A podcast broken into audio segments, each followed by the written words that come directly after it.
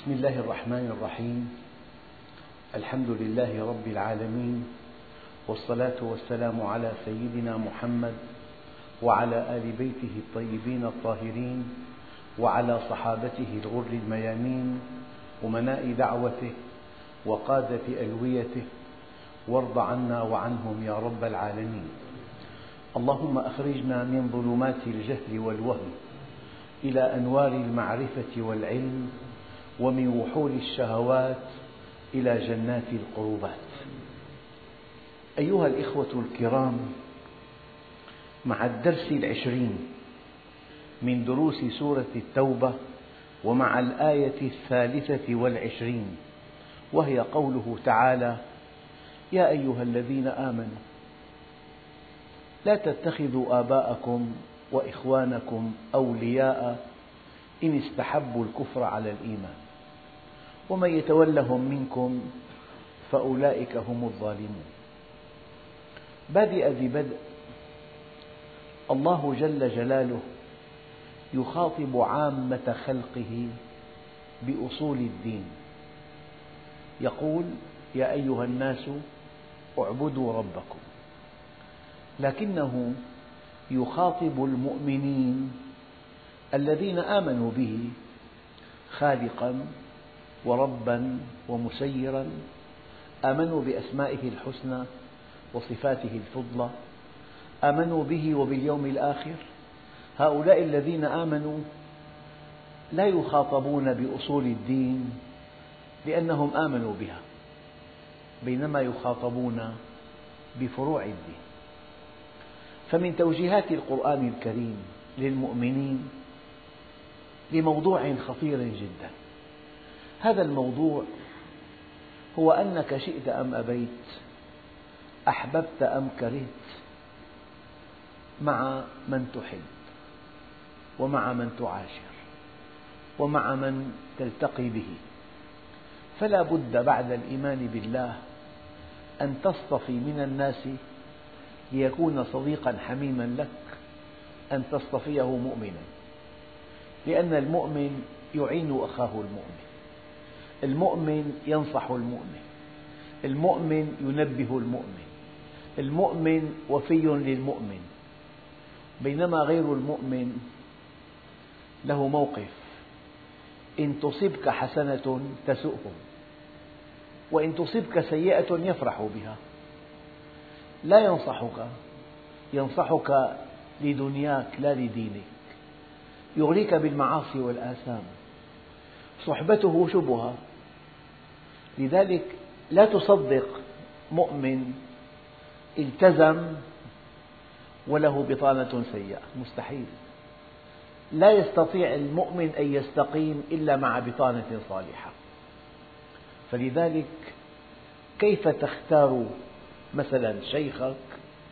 ينبغي أن تختار إخوانك أن تختارهم من المؤمنين. المؤمن ناصح أمين. مؤمن صادق. المؤمن لا يقبل المعصية والإثم. فهذا يأخذ بيدك. لذلك قال بعض علماء القلوب لا بد من أخ لك يرقى بك إلى الله حاله ويدلك على الله مقاله. الإنسان له شيئان له قول وله حال له مقال وله مقام. فالمقال وفق الشرع. لا في وصف لمعصية لا في إغراء بمعصية لا في حديث عن النساء بلا ضوابط لا في دعوة إلى مخالفة شرعية كلام منضبط بالكتاب والسنة والمبادئ الأخلاقية والقيم الراقية فكلامه تنتفع به. لا تصاحب من لا يدلك على الله مقاله. وينهض بك إلى الله حاله. هي حالة تحتاج إلى شرح. يعني المؤمن موصول بالله عز وجل.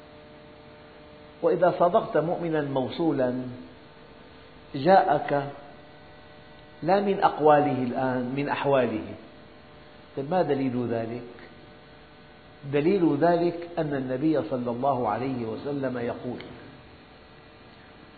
لو بقيتم على الحال التي أنتم عليها عندي لصافحتكم الملائكة ولزارتكم في بيوتكم. يعني المؤمن في بيت الله له حال غير المقال. أنت أتيت إلى بيت الله أنت ضيف الله. إن بيوتي في الأرض المساجد وإن زوارها هم عمارها. فطوبى لعبد تطهر في بيته ثم زارني وحق على المزور أن يكرم الزائر. أنت في بيت الله في درس علم في معلومات آيات أحاديث تحليلات أدلة واقعية علمية فقهية دينية.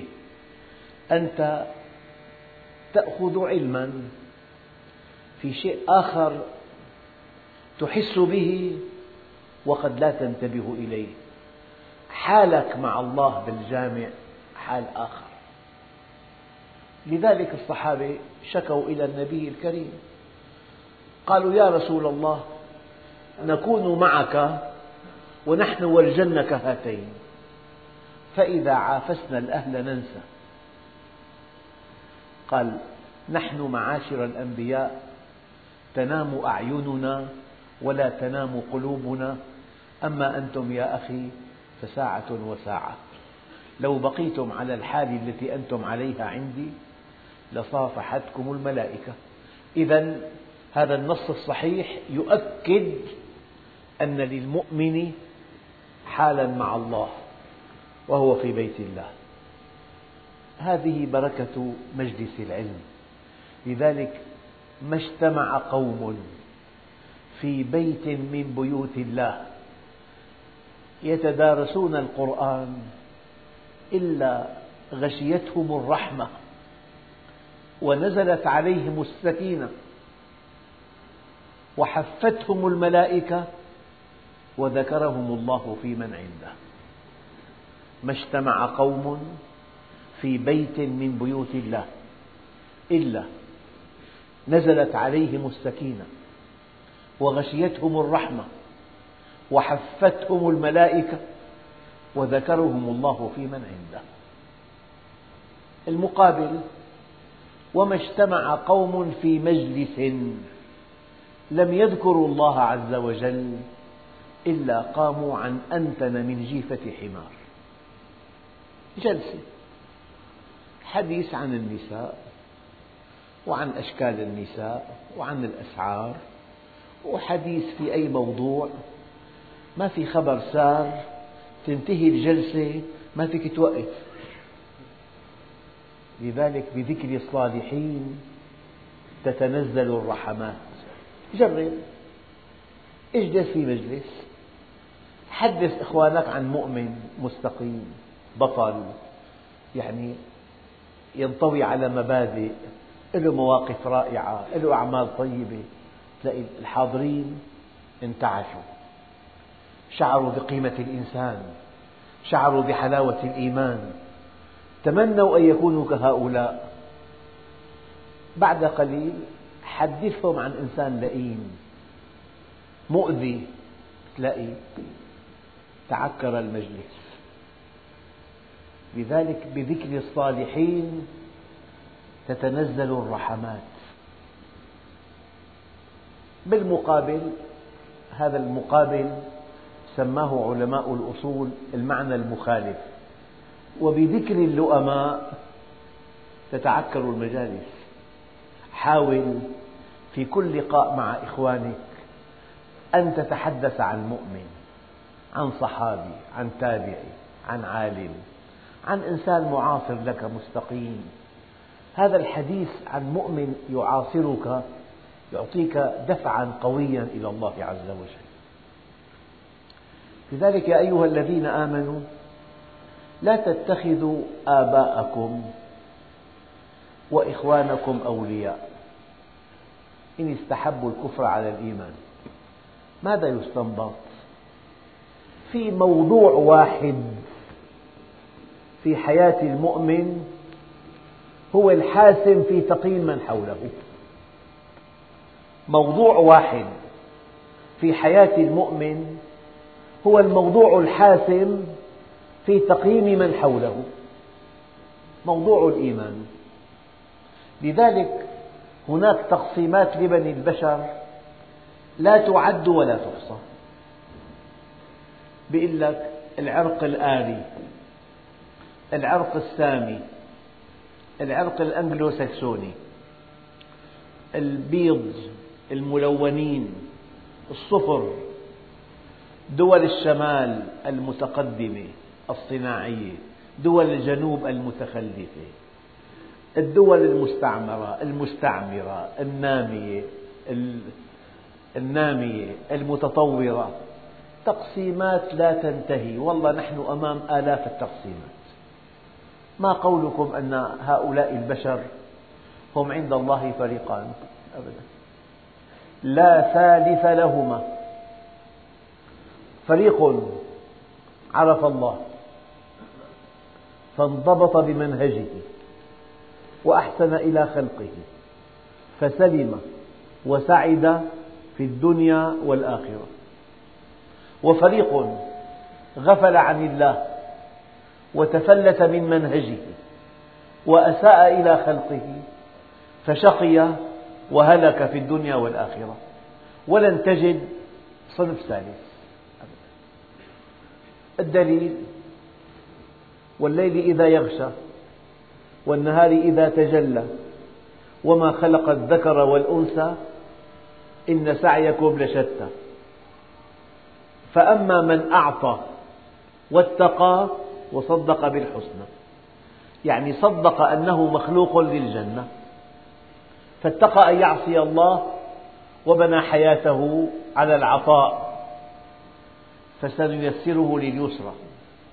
وأما من بخل واستغنى وكذب بالحسنى كذب بالجنة صدق الدنيا فاستغنى عن طاعة الله طبعا وبنى حياته على الأخذ. الرد الإلهي فسنيسره للعسرى. ولن تجد صنفا ثالثا مؤمن وكافر. إذا بحياة المؤمن في علاقاته مع من حوله. في علاقات عمل هذه مشروعة. أنت مدرس بثانوية. ليكن المدير من يكن؟ تؤدي واجبك وتحترمه فقط. عامل بمعمل موظف بدائرة. علاقات العمل وفق منهج الله لا شيء عليها. أما الحديث عن العلاقات الحميمة يعني الزواج علاقة حميمة الشراكة علاقة حميمة أن تذهب مع إنسان في نزهة طويلة علاقة حميمة. العلاقات الحميمة ينبغي أن تكون مع المؤمنين. لذلك ورد عن رسول الله صلى الله عليه وسلم لا تصاحب إلا مؤمنا. ولا يأكل طعامك إلا تقي. مجتمع المؤمنين مجتمع راقي جدا. مجتمع المؤمنين مجتمع الصدق مجتمع الأمانة مجتمع الوفاء مجتمع الإخلاص مجتمع النصيحة التناصح مجتمع التعاون. لذلك المؤمنون بعضهم لبعض نصحة متوادون. ولو ابتعدت منازلهم. والمنافقون بعضهم لبعض غششة متحاسدون ولو اقتربت منازلهم. رب أخ لك لم تلده أمك بل إنني أقول ما من علاقة بين اثنين على وجه الأرض أمتن وأدوم من علاقة بين مؤمنين. إنما المؤمنون إخوة. كيف أخوك من النسب؟ من أمك وأبيك.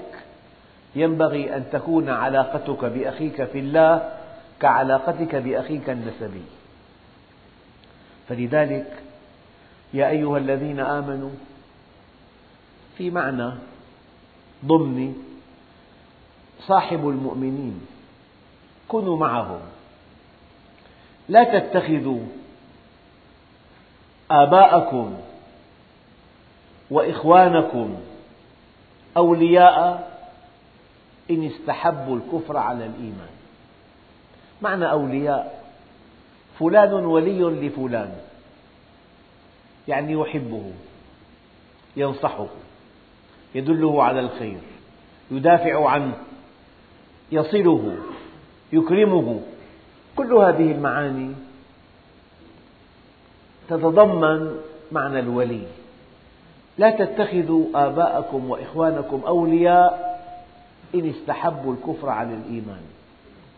لذلك قضية الإيمان هي القضية الوحيدة الحاسمة في علاقتك مع من حولك. طبعا الكلام الدقيق لك أن تكون في معمل في مدرسة في وظيفة في دائرة. علاقات العمل مشروعة ولا شيء فيها. الحديث عن العلاقات الحميمة علاقة زواج شراكة نزهة مشتركة لقاء حميم سهرات طويلة. هذه العلاقات الحميمة ينبغي أن تكون مع المؤمنين حصرا. لا تصاحب إلا مؤمنا ولا يأكل طعامك إلا تقي. وفي قرابة. قرابة شديدة أب. قرابة شديدة أخ. إن كان هذا الأب أو الأخ منحرفا فاسقا ينبغي أن تبتعد عنه دون أن تؤذيه. دقق وإن جاهداك الأب يعني والأم. وإن جاهداك على أن تشرك بي ما ليس لك به علم الأمر الإلهي فلا تطعهما. لكن وصاحبهما في الدنيا معروفا يا أيها الذين آمنوا لا تتخذوا آباءكم وإخوانكم أولياء. ليس المقصود أن تكون معاديا لهم. واضح تمام؟ بالحسنى. لكن يعطيك توجيه معين في معصية ممنوع تنفذ أمر بمعصية لأنه لا طاعة لمخلوق في معصية الخالق. لأنه وإن جاهداك على أن تشرك بي ما ليس لك به علم فلا تطعهما وصاحبهما في الدنيا معروفة. فأنت مكلف أن تصاحبهما في الدنيا معروفة لكن مع عدم الطاعة في معصية. لكن لو أمرك أبوك بطاعة أصبحت طاعته من طاعة الله. واضح؟ يا أيها الذين آمنوا لا تتخذوا آباءكم وإخوانكم أولياء إن استحبوا الكفر على الإيمان. يعني مال للكفر مال لعدم الإيمان بالله مال لعدم الإيمان بالآخرة مال للمعاصي والآثام. ماله من حرام سهراته مختلطة. علاقاته ليست منضبطة. هذا الأب يحترم كأب. يحترم كأب.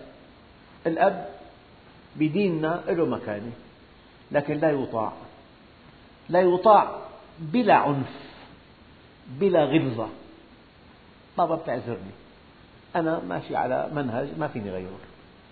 يعني أنا ما أدعوكم إلى موقف في مشادة في عنف في فظاظة في غلظة أبدا أبدا. وإن جاهداك على أن تشرك بي ما ليس لك به علم فلا تطعهما وصاحبهما في الدنيا معروفا هذا الموقف الرائع. موقف في معروف في أدب في احترام بس ما في طاعة. لأنه لا طاعة لمخلوق في معصية الخالق. إذا هنا في نهي واضح لا تتخذوا آباءكم وإخوانكم أولياء. أولياء بيقول لك تعلم موسيقى فرضا. في حرفة دخلها كبير بس لا ترضي الله عز وجل. في كثير أشياء يمكن أن تسبب للمسلم حرج مع الله عز وجل. هذه لا طاعة لمخلوق في معصية الخالق. أيها الإخوة في نهي إلهي من هو المؤمن؟ الذي يأتمر بما أمر الله وينتهي عما نهى الله عنه. نهاك أن تطيع مخلوقا في معصية الخالق ولا سيما لو كان أبوك. لو كان هذا الذي نهاك الله عنه أباك ينبغي ألا تطيعه في معصية. لكن مرة ثانية وثالثة أقول هالكلام لأنه أعلم أن هناك شباب عندهم غلظة في علاقتهم بأوليائهم. والدليل هذه الآية وإن جاهداك على أن تشرك بي ما ليس لك به علم فلا تطعهما وصاحبهما في الدنيا معروفا يا أيها الذين آمنوا لا تتخذوا آباءكم وإخوانكم أولياء إن استحبوا. في ملمح دقيق بكلمة استحب الحب مرتبط بالفطرة والعقل. كل شيء يقبله العقل تحبه وكل شيء تقبله الفطرة تحبه.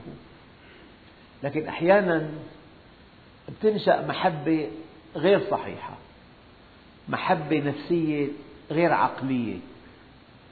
أنا مضطر بين أن الحب قد يكون عقليا وقد يكون نفسي.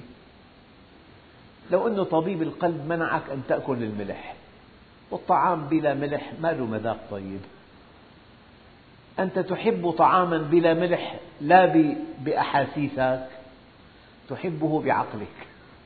أن عقلك يقول لك لو تجنبت الملح لنجوت من هذا المرض. في أشياء محببة ترفضها تحب رفضها بعقلك. نسمي هذه الكراهية كراهية عقلية فقط لكنك تحبها. وقس على ذلك كل شيء. المؤمن يحب ويكره بعقله لا بأحاسيسه. يعني امرأة حسناء تبرز كل مفاتنها في الطريق. لو ملأت عينيك من محاسنها شيء طبيعي بالإنسان الله عز وجل أودع في حب المرأة. أما حينما يبغض إطلاق البصر إليها هذا البغض يعني شعوري أم عقلي؟ عقلي. المؤمن يحب بعقله ويكره بعقله. مبلغ فلكي محبوب المبلغ لكن من حرام تبغضه ترفضه. يعني أنت وازن نفسك.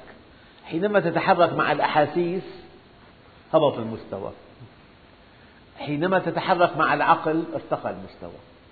لذلك ورد في بعض الأقوال لسيدنا علي أن ركب الملك من عقل بلا شهوة وركب الحيوان من شهوة بلا عقل وركب الإنسان من كليهما. فإن سمى عقله على شهوته أصبح فوق الملائكة. وإن سمت شهوته على عقله أصبح دون الحيوان. فأنت في الأساس في عندك قبضة من تراب الأرض ونفحة من روح الله.